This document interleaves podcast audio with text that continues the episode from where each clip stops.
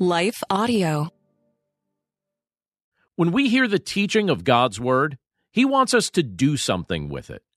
He wants us to act on it and use the godly counsel He offers us to serve others while bringing Him glory. Before we prepare to hear and act upon the teaching in today's passage of Scripture, let's take a quick moment to hear from the sponsors of today's episode. It goes without saying, but the Bible has changed so many lives. Take a second to think about what life would be like if you didn't have access to a Bible or if you weren't even allowed to own one. And that's a reality that many are facing. That's why I want to tell you about one of our partners, Cru. Cru has missionaries in almost every country, and they are seeing people come to know Jesus. There's just one thing they're missing a Bible in their own language. For only $24 a month, you can provide three people with Bibles each and every month. When you sign up to provide three Bibles with a monthly gift of $24, Cru will also provide meals to 12 hungry individuals through their humanitarian aid ministry. Plus, you'll receive a free copy of my book, Walking in Wisdom. Simply text WISDOM to 71326 to help today. That's W I S D O M or visit give.cru.org slash wisdom. Again, that's give.cru.org slash wisdom. Message and data rates may apply. Available to U.S. addresses only. Hi, everyone. If you've been injured in an accident that was not your fault, listen up. We have legal professionals standing by to answer your questions for free. Call now and find out if you have a case and how much it's potentially worth. Call 800 497 4410. I'm here with spokesman John Wolf. So, John, tell everyone listening who should call right now. Well, Maria, first off, thank you for having me here. It's always nice to answer the listeners' questions. Now, as far as who should call in, anyone who's been injured in an accident and think you deserve compensation, give us a call right now. 800 497 4410. You'll find out if you have a case and how much it's potentially worth. Thanks, John. You heard it, folks. Take advantage of this opportunity and call now. 800 497 4410. Advertisement sponsored by Legal Help Center may not be available in all states. You're listening to the Chapter a Day audio Bible. I'm John Stange, and today we're in Proverbs chapter 23. And we'll be reading from the New English translation. When you sit down to eat with a ruler, consider carefully what is before you. Put a knife to your throat if you possess a large appetite. Do not crave that ruler's delicacies, for that food is deceptive. Do not wear yourself out to become rich. Be wise enough to restrain yourself. When you gaze upon riches, they are gone, for they surely make wings for themselves and fly off into the sky like an eagle. Do not eat the food of a stingy person. Do not crave his delicacies, for he is like someone calculating the cost in his mind. Eat and drink, he says to you, but his heart is not with you. You will vomit up the little bit you have eaten, and will have wasted your pleasant words. Do not speak in the ears of a fool, for he will despise the wisdom of your words. Do not move an ancient boundary stone or take over the fields of the fatherless, for their protector is strong. He will plead their case against you. Apply your heart to instruction and your ears to the words of knowledge. Do not withhold discipline from a child. Even if you strike him with the rod, he will not die. If you strike him with the rod, you will deliver him from death. My child, if your heart is wise, then my heart also will be glad.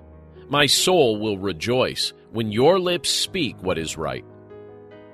Do not let your heart envy sinners, but rather be zealous in fearing the Lord all the time. For surely there is a future, and your hope will not be cut off. Listen, my child, and be wise, and guide your heart on the right way. Do not spend time among drunkards, among those who eat too much meat, because drunkards and gluttons become impoverished, and drowsiness clothes them with rags. Listen to your father who begot you, and do not despise your mother when she is old. Acquire truth and do not sell it, wisdom and discipline and understanding. The father of a righteous person will rejoice greatly. Whoever fathers a wise child will have joy in him. May your father and your mother have joy. May she who bore you rejoice. Give me your heart, my son, and let your eyes observe my ways. For a prostitute is like a deep pit, a harlot is like a narrow well.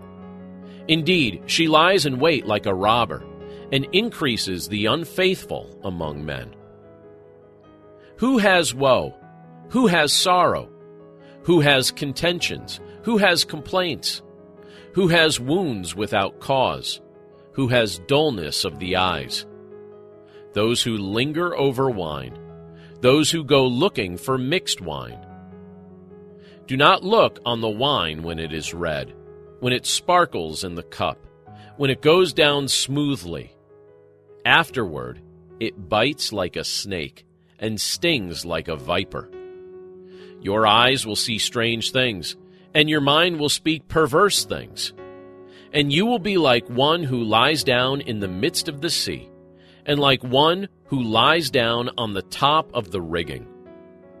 You will say, They have struck me, but I am not harmed. They beat me, but I did not know it. When will I awake? I will look for another drink.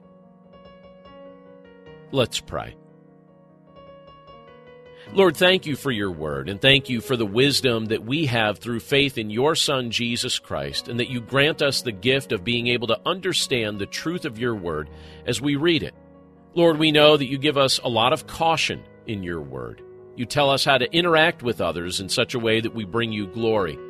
And you caution us not to invite things into our lives that ultimately are a poor representation of what it looks like to be one of your children.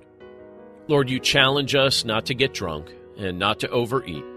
And Lord, we know that these are things that humanity as a whole struggles with because sometimes we rely on those things to try and soothe the pain that we experience on this earth.